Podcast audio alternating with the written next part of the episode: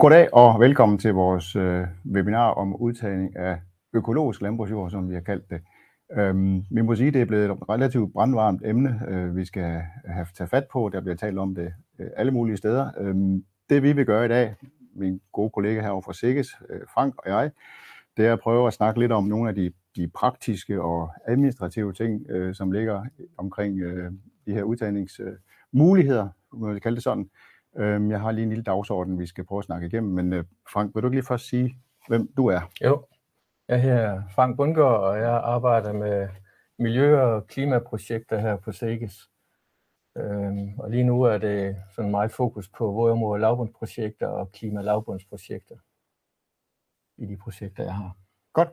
Og jeg hedder Svend Hermansen, jeg arbejder i Innovationscenteret for Økologisk Landbrug. Jeg har et relativt bredt portefølje og arbejder rigtig meget med næringsstoffer og hvordan vi får brugt de næringsstoffer, vi har til rådighed, og hvordan vi undgår at tabe dem. Og det her det er selvfølgelig lidt i periferien og lige præcis det arbejde, men det er også et emne, vi er nødt til at forholde os til i økologi. Vi har lavet en... Jeg skal lige huske at sige nogle praktiske ting først forresten. Der er sådan en forsinkelse på det her system her, så hvis I har nogle spørgsmål, så lad være med at gemme dem til allersidst, når jeg spørger, er der nogle spørgsmål, fordi så går der noget tid, inden det kommer på. Så hvis I har noget, der lige render igennem hovedet på jer, så skriv det med det samme ude i chatten derude, så kan vi sidde og følge med her på skærmen, og så tager vi dem, sådan, når der lige bliver plads til det. Ja, og så den anden ting, jeg lige skulle sige, det var, at da I meldte jer til, så stod der, at det skulle vare fra klokken 10:15 til 10:30. Vi har fået lidt længere tid, så jeg håber, de fleste af jer, I hænger på, indtil vi ligesom har fået snakket om det, vi skal snakke om. Så vi har i hvert fald indtil klokken 11, så hvis vi har brug for det, så kører vi igennem dertil. Godt. Programmet for det her, vi skal snakke om i dag, vi skal snakke en lille smule om landbrugsaftalen, som jo er det, der er ligesom det politiske bagland til den her de nye målsætninger. Vi skal snakke om, hvorfor nogle forskellige projekttyper, vi kan komme til at arbejde med. Vi skal snakke om, hvordan de her udpegningsværktøjer, de virker. Og så vil Frank snakke rigtig meget om den proces, der fører frem fra idé til produkt. Der er noget med kompensation. Det er også et af de varme kartofler i den her diskussion. Og lidt om, hvordan vi eventuelt kan anvende de her arealer, når projektet er færdigt. Hvad kan de egentlig bruges til? Hvad kan de holde til? Og hvordan kan vi få dem ind i bevare dem i vores landbrugsproduktion, hvis det er muligt? Og igennem hele det her, så skal vi prøve at holde en økologivinkel på det. Der er selvfølgelig meget, der er generelt for hele erhvervet, men vi skal prøve at holde nogle økologiske nedslag til, hvor det vi skal være særlig opmærksom her i økologien. Men jeg tror simpelthen, jeg vil give pinden til dig, Frank. Så får du den, og så kører du bare på, indtil jeg stopper dig. Ja. Men jeg har lige lavet en slide her, som viser landbrugsaftalen. Og til at starte med var der jo tale om, at man skulle udlægge 171.000 hektar i Danmark. Vi har cirka de der 291.000 hektar med kulstofrige arealer, altså både i omdrift og i permanent græs. Men altså landbrugsaftalen den endte så med, som I kan se hernede, med at vi skulle udlægge 55.000 hektar og intensivere 38.000 hektar. Og de her 38.000 hektar, det er de her nye bioordninger, som her ekstensivering til slet. Det er i hvert fald starten på det. Og så målet er, det svarer cirka de der 88.500 hektar, men målet er 100.000 hektar. Og der er sat rigtig mange penge af til det her, for at det skal lykkes.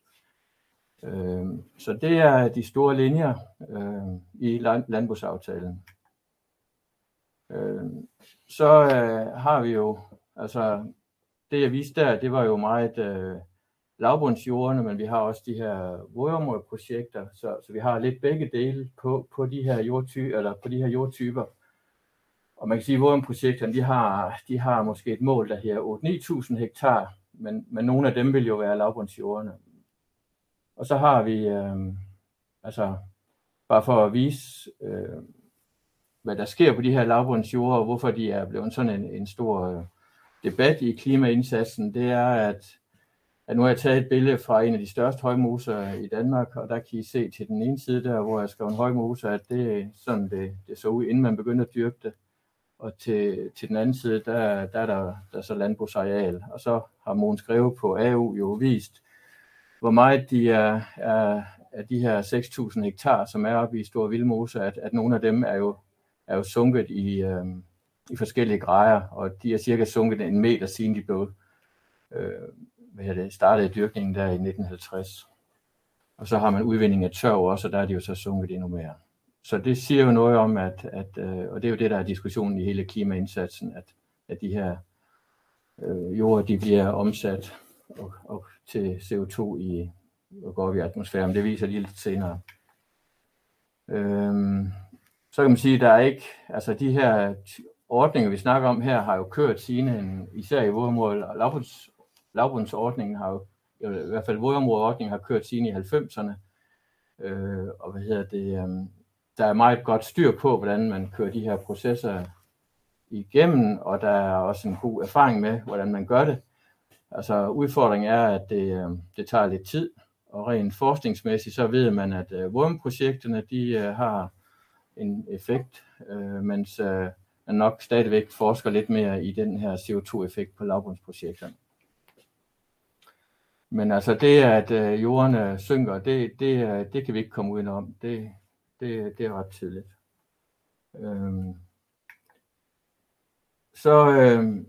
Når man skal i gang med den her, altså den her type processer, så kan det jo gå i gang på mange måder. Altså det kan jo være jordejerne selv, der siger, at de gerne vil i gang med at tage det her jord ud.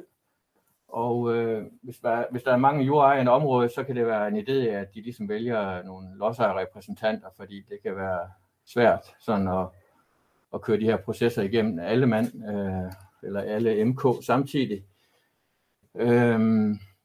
Og så kan man så sige, at man kan også starte det op på et politisk niveau, altså at landbrugsforening og teknisk forvaltning i kommunen snakker sammen om at kigge på de her områder. Men ellers så traditionelt, så har det jo været meget kommunen eller Naturstyrelsen, der har projekt, ejerskab og ledelsen af de her projekter, og det har også været dem, der mange gange har taget initiativ til det. Så her på det seneste, så er Klimaskovfonden kommet med, som også kommer ind med nogle ordninger. Det er ikke helt på plads endnu, men det kommer det. Og så kan man så sige, at når vi kommer længere hen i processen, så bliver det jo, når de skal gennemføres, altså når man er blevet enige på de her forskellige niveauer om, at man vil i gang med projekterne, så skal man jo have involveret både de her private aktører som COVID, Rambølle og VSP og hvad det nu her. Og så skal der jordfordeler ind over os. Det kommer jeg ind på senere, og banker og realkreditinstitutioner er også vigtige. Så det er sådan, der er ikke nogen helt bestemt måde, hvordan et projekt skal startes op på.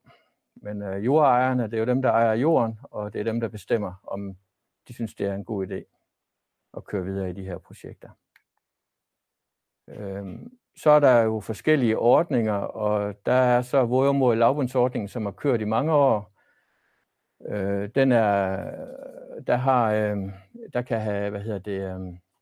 kan både kommuner og Naturstyrelsen have projektledelsen, men hvis det er lavbundsordningen, så har Naturstyrelsen haft projektledelsen, og den her ordning har jordfordelingen med sig.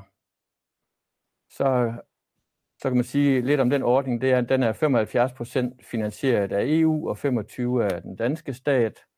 Hvis vi så hopper over til Klimalavbund, som er en national ordning, så i den her ordning kan det både være lodsejerne, der kører projektet igennem, det kan være kommunen, og det kan være Limfjordssekretariatet. Men hvis der skal jordfordeling ind i Klimalavbund, så skal det være Naturstyrelsen, som kører projektet igennem. Det er i hvert fald sådan, det ser ud lige nu. Og så Klimaskovfonden, de arbejder også med lavbundsprojekter og skovrejsning, og der kommer, det ved vi ikke helt så meget om endnu, men det kommer. Så noget, der er ret vigtigt at sige, hver eneste gang man arbejder med den her type projekter, det er, at alt er baseret på frivillighed. Og det er også en af grundene til, at det kan tage lidt tid, inden man får diskuteret sig frem til en løsning. Men det er meget, meget vigtig detalje her i Danmark, at det er baseret på frivillighed. Så dem, der arbejder med det, og de jordejere, der skal involveres i det her, de skal jo sættes godt ind i, hvad det her det går ud på. Så har jeg taget det her kort med, som er et kort, som viser, det blå, det viser, at hvor der måske kunne være vådomprojekter, og det gule, det viser, hvor lavbundsjorden er. Der har jeg så lige sat sådan en rød pil der, fordi der kan I jo se, at lavbundsjorden den falder over vådomprojektet, så det der med, om det bliver det ene eller det andet projekt, det er man nødt til at undersøge nærmere. Det er ikke sådan, at det er helt skåret ud i pap, hvad type projekt det lige bliver. Og så har vi jo lavet en del ting på Landmand.dk, hvor man som jordejer kan se sin lavbundsjord sammen med de marker, man har med i grundbetalingen. Og så hvis man lige sådan skal sige kort om, hvad forskellen er på vådomprojekter og lavbundsprojekter, så er vådomprojekterne, de kører jo meget på, at man skal reducere fosfor og kvælstof. Og der er som regel et stort opland til sådan et vådomprojekt, hvor der kommer rigtig meget vand ind til et område nede for enden af sådan et vandløb for eksempel. Og det man ofte gør, det er jo, at man genslynger åen, som den var i sin oprindelige form, eller i hvert fald prøver at lave noget, der ligner det. Og så laver man overrisling, som I kan se i midten af det drænvand, der kommer ud fra siderne. Og så skal man have projekteret de her vådomprojekter meget præcist, fordi jeg har prøvet at tage et billede, hvor man viser, hvor jeg står på en bro i Øjer og tager et billede ud over vådomprojektet, hvor der ikke kommer så meget vand, og så har vi sådan en ekstrem hændelse i september, hvor der kommer rigtig meget vand. Og det skal de her ting jo være gearet til også, så de ikke skaber bagvand op i alle de andre marker. Og det er jo noget af det der er ret vigtigt. Og så har man lige nu et effektkrav på 90 kg kvælstof og 5 kg fosfor i den type projekter her. Hvis vi så tager lavbundsprojekterne, de behøver jo sådan set ikke at have noget stort opland. Det kan jo bare være lavbundsområde, der ligger ude i et eller andet sted, uden at der kommer meget vand ind til det. Men her hæver man så grundvandstanden, så det, jeg tager nogle billeder med fra Holland, hvor man viser en ko, der går oven på noget jord, hvor man så har sat det under vand, og så er CO2-emissionen jo mindre, end hvis der stadigvæk er drænet ned i en meters dybde. Og så har vi den her kurve over på den anden side, der viser, at des mere du sætter under vand, så bliver CO2-emissionen mindre, og optimalen er, at det kan bare ikke sådan helt lade sig gøre i virkeligheden, det er, at man sætter det ved 20 cm. En af grundene til det, at det skal stå ved 20 cm, det er, at der kommer metan op nede for undergrunden også, så hvis du ligesom har den der frigang på 20 cm, så bliver det her metan omdannet til CO2, og metan er så værre klimamæssigt end CO2. Så det er en af grunden til det, men ude i terræn er det vanskeligt. Ude i terræn, hvis det er meget fladt, så kan man selvfølgelig godt styre den vandstand på 20 cm, men mange projekter, de vil jo ende med noget sø og noget sump og noget tørt, måske i et randområde. Nu er det sådan set mig, der skal snakke lidt. Kom jeg til at... Nej, det er så fint. Det er så fint. Jeg går lige tilbage til den der. Jeg vil lige prøve at... Ja. Og du skal nok bryde ind, når du har noget endnu mere begavet at sige. Ja. Fordi, som Frank siger, så har hollænderne, de jo sådan set...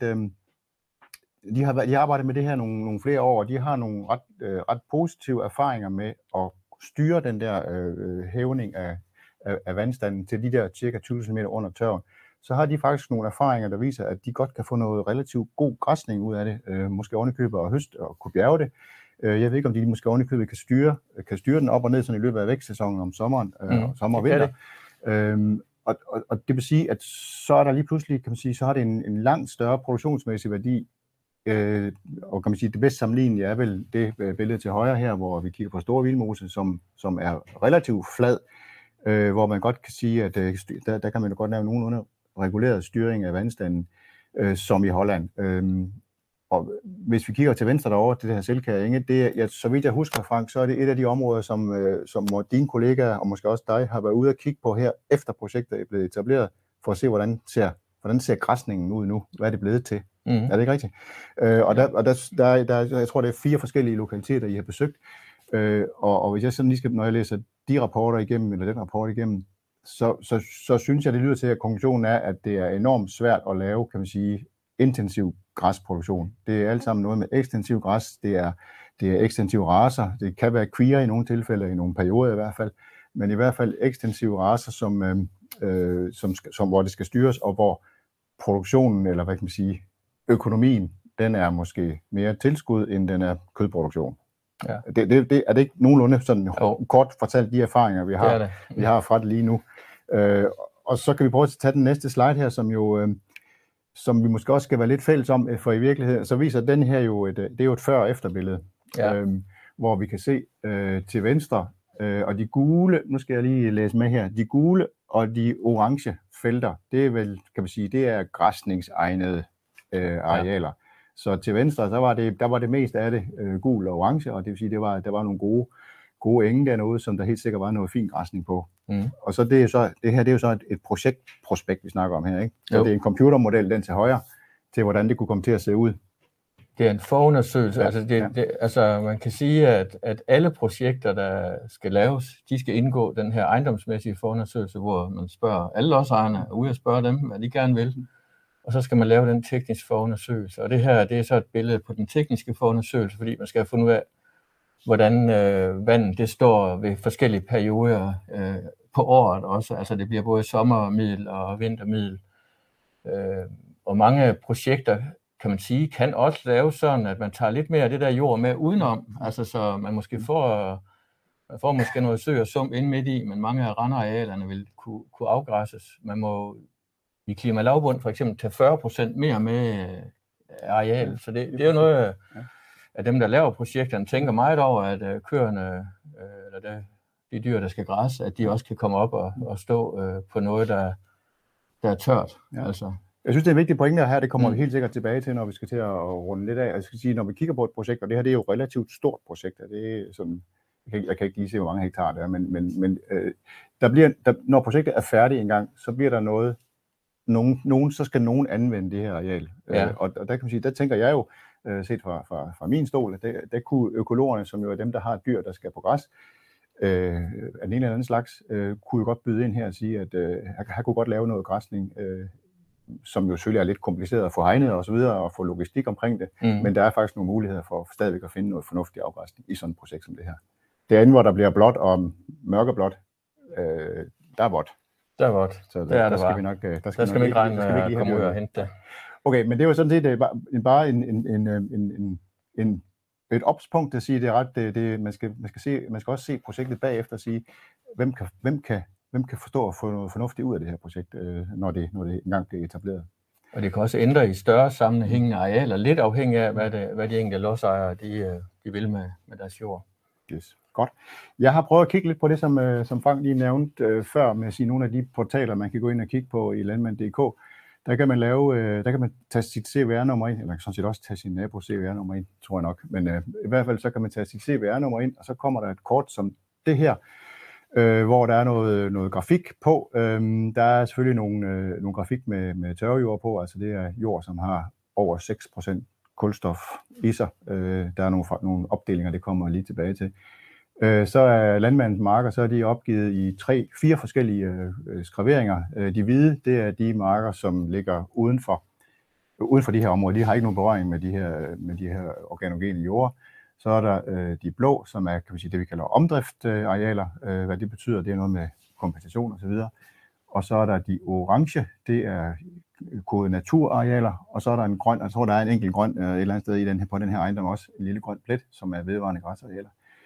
De der grønne ovaler, det er bare nogle, jeg har lagt på, for at I ikke lige med det samme kan regne ud, hvor vi er henne i verden. Men det kan I måske godt alligevel, det ved jeg ikke. Men i hvert fald, så kan man lave sådan et, så kan man trække de her kort her, og så der kommer nogle opgørelser fra markerne. Men hvis nu I skulle gætte, I behøver ikke at skrive det ned, men hvis nu I skulle gætte, hvor meget af den her ejendomsareal er omfattet af sådan nogle røde skraveringer her. Ja, I må godt skrive det, men husk, der går 15 sekunder, inden jeg kan se det.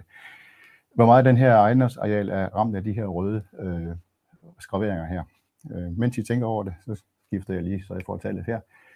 16% af den her ejendomsmarker er i de røde skraveringer her. Og hvis I kigger sådan lidt nærmere på skærmen, så kan I jo godt se, at det er jo ikke nok med, at der er røde skraveringer. Hvis man, kan man sige, håndhæver de røde skraveringer, så er der en masse af de blå marker, som bliver, som også, kan man sige, er nødt til at komme med i sådan et projekt som det her.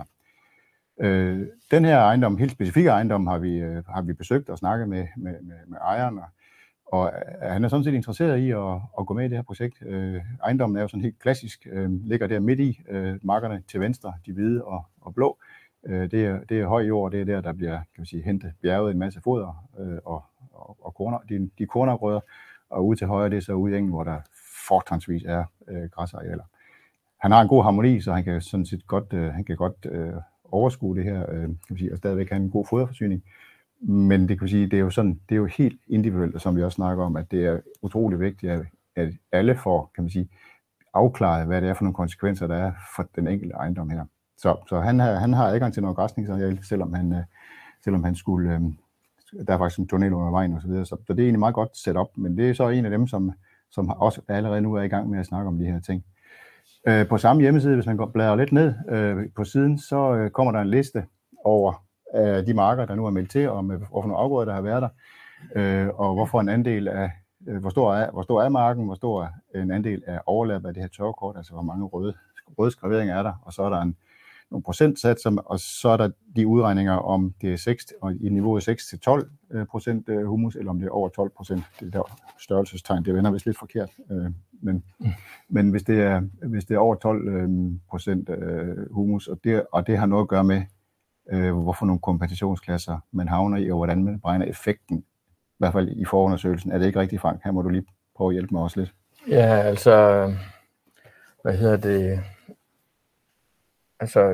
der er ikke, altså kompensationsstørrelsen, der var noget med afgrøder og sådan noget, men nu er det blev meget mere enkelt, kan man sige, med kompensationen.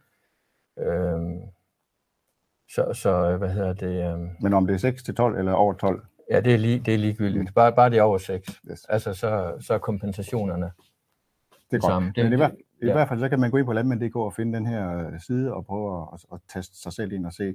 Og det synes jeg, nu har vi snakket med flere andre landmænd i den her sammenhæng, i det vi arbejder, vi lavede, og nogen, de kigger på de her udpegninger. Jeg kommer til at vise jer nogen lidt senere, tror jeg nok. Jeg vender lige tilbage til det. Der er nogen, der ikke er helt enige i de udpegninger, og det er så også noget af det, som de næste steps i undersøgelsen, de kommer til at kigge på.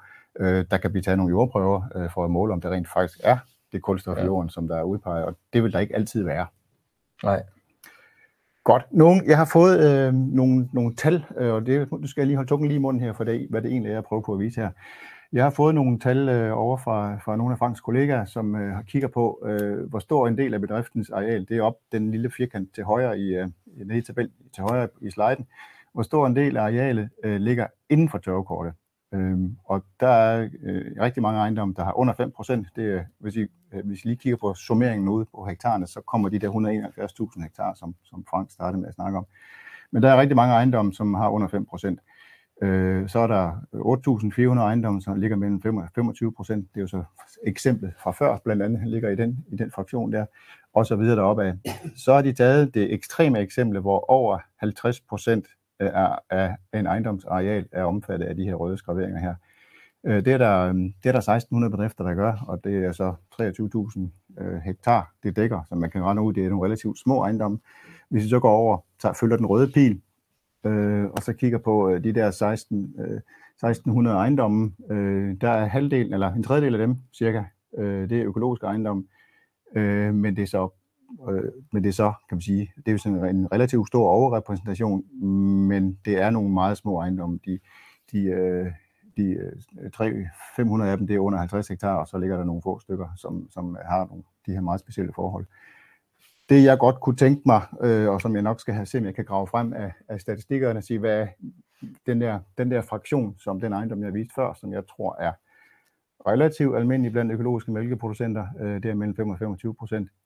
Hvor meget fylder økologi i det, og hvad kan vi sige, så vi kan få en idé om, hvad det er for nogle konsekvenser, vi arbejder med her. For her tror jeg nemlig også, at økologerne har en meget kraftig overrepræsentation, men samtidig også af dem, der har dyrene, som kan afgræsse, hvis der bliver nogle større projekter, hvor der kan kigges på nogle randområder. Ja, det er sådan lidt teknisk talgymnastik for at få lidt overblik over det, men det er noget af det, vi også arbejder videre med. Ja, så er der den anden del, som er den, kan man sige, en særlig økologisk udfordring. Det er, der er vi igen trukket lidt statistik på det her. Der, hvis vi starter, jeg kan vist godt pege med den her. Kan jeg godt det? Ja, det kan jeg. Der er 410 økologiske mælkeproducenter, som har 23.000 marker, som dækker areal på 109.000 hektar. Og knap halvdelen af de marker, det er det, vi kalder staldnære marker, og der tror jeg nok kortet, det er cirka en kilometer. En kilometer fra stalddøren, altså det vil sige typisk marker, som køerne kan komme ud på.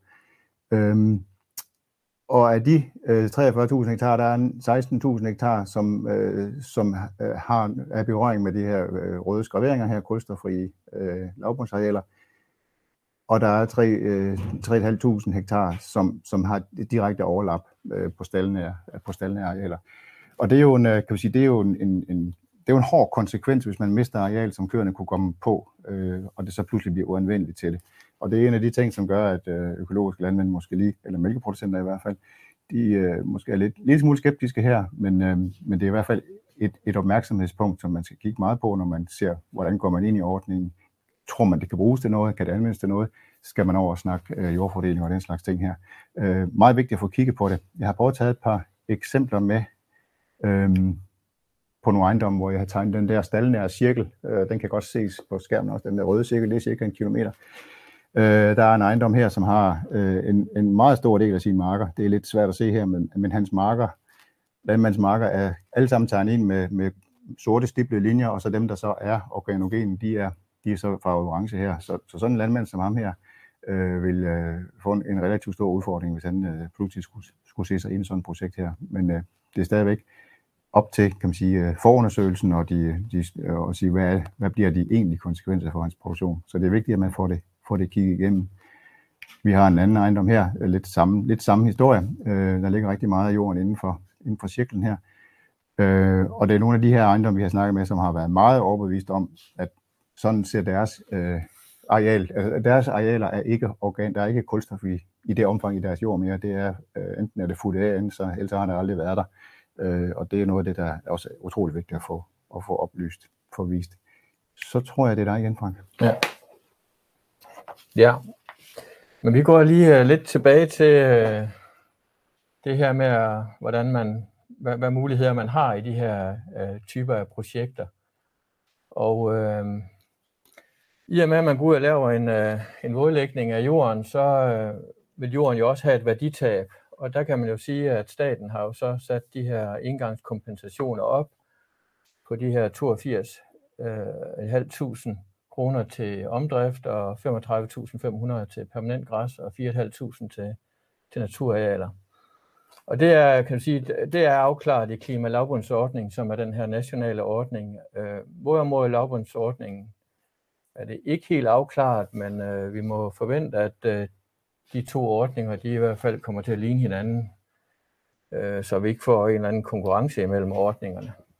Men noget af det er det med naturarealerne bliver først afklaret i løbet af 23 i den anden ordning der. Men ellers så, måske det er lidt mere kompliceret, når det er med EU, end når det er en national ordning. Det er vel en af grundene. Så er der, har jeg taget den her med fra vejledningen, som egentlig bare siger, at det vi laver med de ordninger her, det er jo, at vi faktisk laver arealerne om til natur, og derfor kan man så ikke få de her tilskud til det, til økologi. Og det er jo fordi, at staten betragter det som et naturareal, når man har været igennem sådan et forløb her med den type ordninger. Men der skal vi ikke også sige her, at det her det bliver der stadigvæk arbejdet med, og de her regler er ikke ristet i runer endnu. Nej. Jeg vil nok sige, at i løbet af 23 og 24, så bliver vi nok klogere på alt det her. Jeg tror, man skal være lidt forsigtig med at være alt for bastant i udmeldingerne. Og det tager også noget tid, inden de her forundersøgelser de kører igennem. Så hvis jeg lige skal sige, så er der jo, det kan jeg jo godt sige her, men der er jo lavet en taskforce og en ekspertgruppe, der skal kigge på nogle af de udfordringer, som du faktisk lige stod og nævnede. Altså det er jo ikke fordi, at det vi arbejder med her er uden udfordringer. Så der, det er lige sat på standby, tror jeg, på grund af valget, men så kommer de vel op og kører igen efter valget. Men altså, jeg lige prøver kort at forklare, at altså, der er det her med engangskompensationen, og lige nu, der skal man ind og melde det ind i fællesskemaet i 5 år, som der står i reglerne lige nu. Så det er ligesom den ene part af det, og så kan man jo gå ind i jordfordeling i de her projekter, som er en stor ting for mange landmænd. Altså det er jo en gratis jordfordeling, man får her, og det, derfor er det jo, synes jeg, det er vigtigt at gå ind i det rum og undersøge, hvad muligheder man har. Altså der sker jo ikke noget i de her projekter, inden man har skrevet under, alle sammen faktisk. Inden sker der ikke noget, så man kan jo gå ind og undersøge, hvad muligheder man har her. Så jordfordelingen, det vælger måske 40% eller 50% af de, der indgår i den her type projekter. Og så kan man sige, at ekspropriation, det er ikke noget, man anvender ret tit i den her type projekter, fordi det er frivillighed, og hvis der endelig skal foretages ekspropriation, så skal det faktisk hen over byrådet.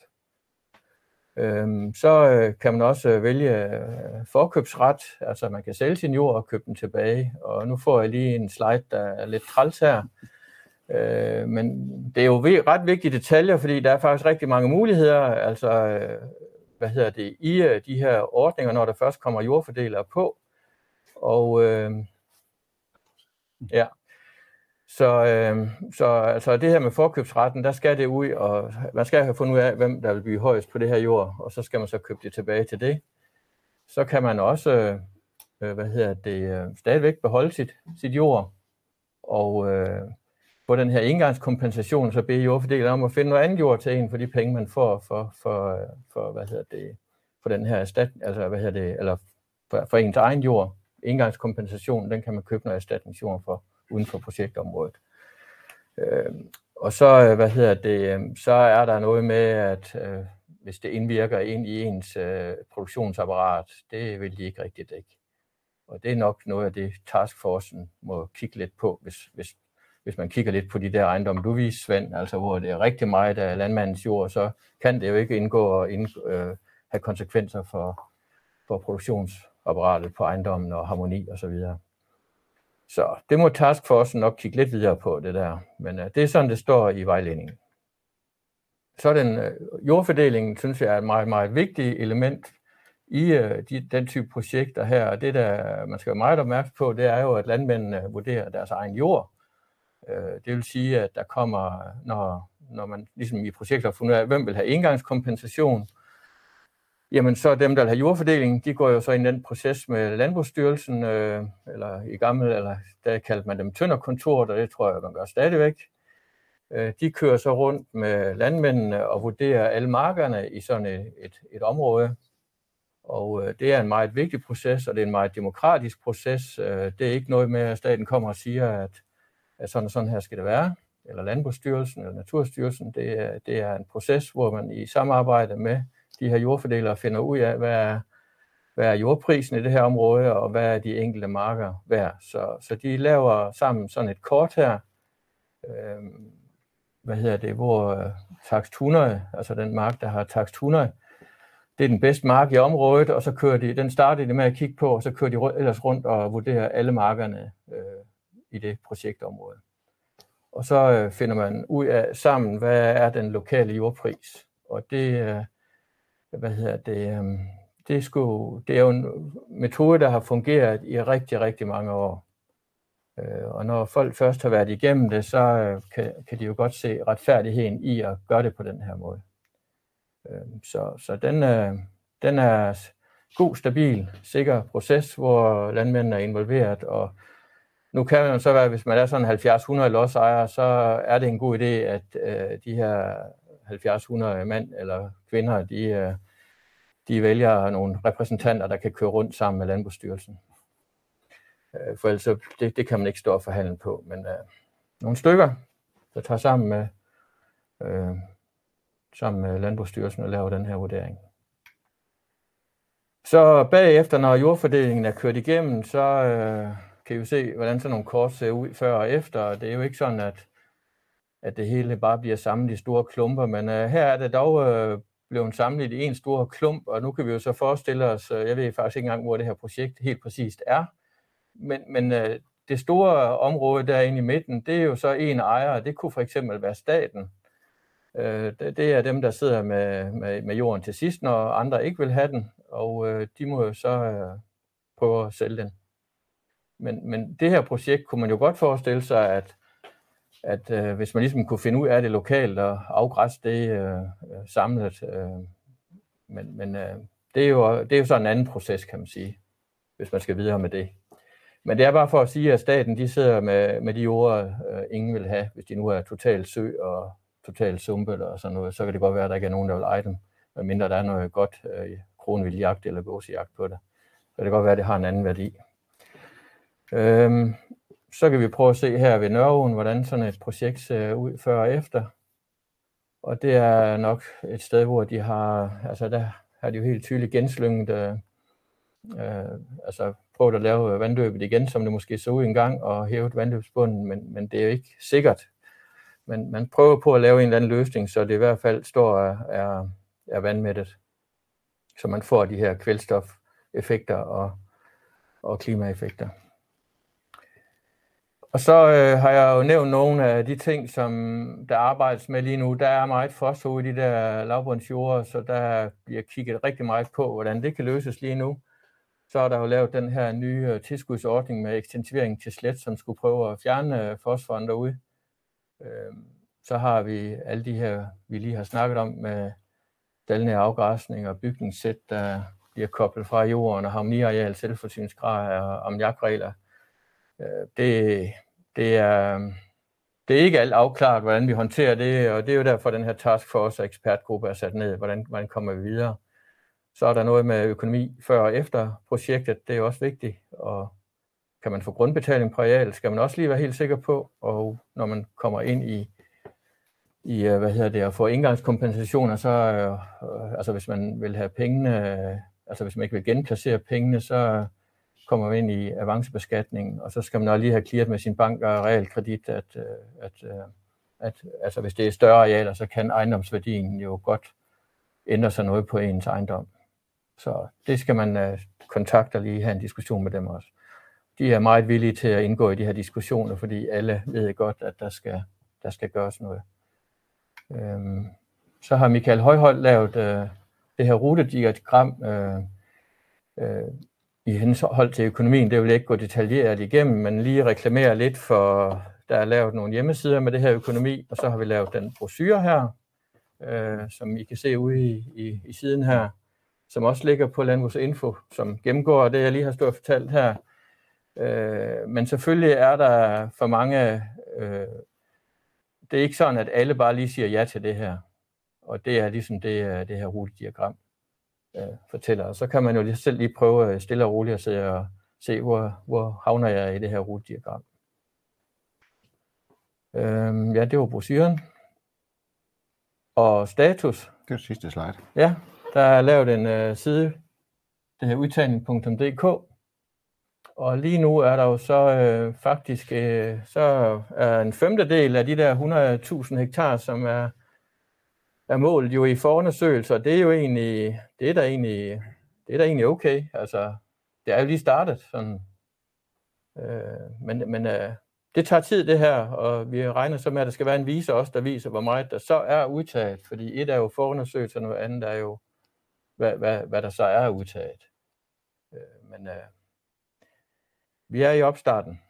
Men kan vi, nu har vi sagt, at vi jo ikke blander os i politik og valgkamp og sådan noget. Nej. Det vil vi helst ikke, vel? Nej, det blander vi os. Det er vi enige om, men kan vi anbefale at sige, hvis der er nogen, der har ligesom, hvor der er nogle projekter, der bliver snakket om i lokalområdet, og så gå ind i forundersøgelsen? Ja. Jeg synes, at for alle vedkommende, så gå ind ad den dør der, eller i det rum, og så se, hvad sådan en forundersøgelse den viser, fordi nogle steder vil jo faktisk ikke kunne lade sig gøre, altså, og nogle steder kan det lade sig gøre. Og så gå ind i det her rum og undersøge de muligheder, der ligger. Altså, det, det, det vil jeg godt nok sige, at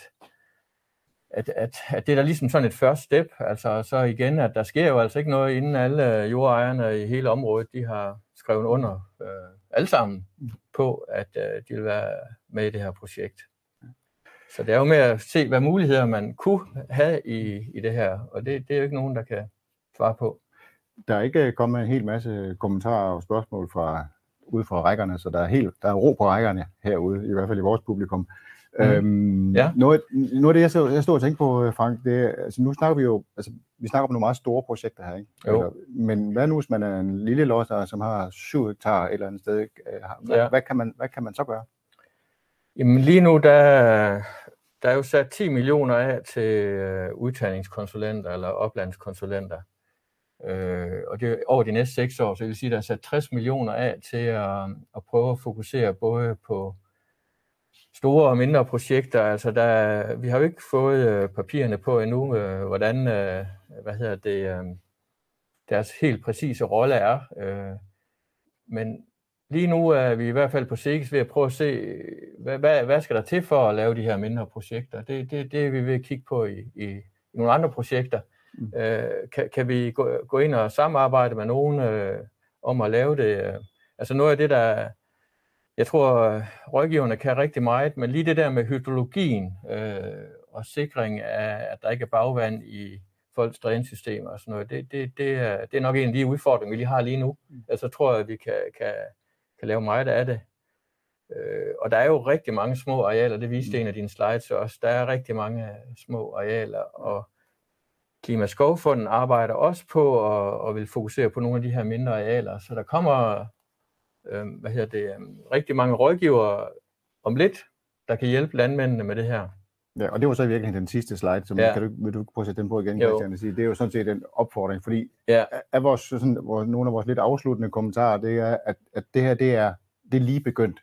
Det er lige begyndt, det er enormt svært, og der er rigtig mange ting, der skal spille sammen her. Ja. Så meget af den viden, vi kan få til at komme i gang, den ligger derude på centrene, ikke også? Jo. Og vi er ved at give dem til det. Og der kommer mange aktører ind, det var også det, jeg viste til at starte med, ikke? Altså, man kan sige, at sådan traditionelt, så har Naturstyrelsen og kommunen jo kørt de store projekter, ikke også? Men der kommer også en masse små projekter. Så det er Klimalavbund, det har begge ordninger, men Klimalavbund har i hvert fald meget fokus også på de små. Så vi i løbet af næste års tid, vil jeg så tror jeg begynder at få styr på det også, altså at få gang i dem. Det tager lidt tid, alting tager lidt tid. Ja. Jamen, har du fået sagt det, du gerne vil sige, Frank? Ja, altså jeg synes, at alle, der er derude i landet, også rådgivere, og det gælder både rådgivere og landmænd, prøver at snakke om det her, og jeg tror, at vi har en udfordring i at også få informeret ude i dansk landbrugsrådgivning om at få de her brochurer og få fortalt om, at det er ikke så farligt det her at gå ind i dialogen. Man kan jo altid sige nej. Det er nok det, jeg vil sige. Ja, jamen så tror jeg, at vi har fået sagt det hele, tror jeg. Og der ikke er nogen spørgsmål. Vi kan faktisk heller ikke se, om der er nogen tilbage, faktisk, folk. Men i hvert fald så vil vi sige tak for god orden, og vi kan jo altid vende tilbage eller til det her webinar, hvis der er nogle detaljer, man lige skal have fat på, og altid kontakte os selvfølgelig. Så tak for den her gang, og vi ses derude en anden gang.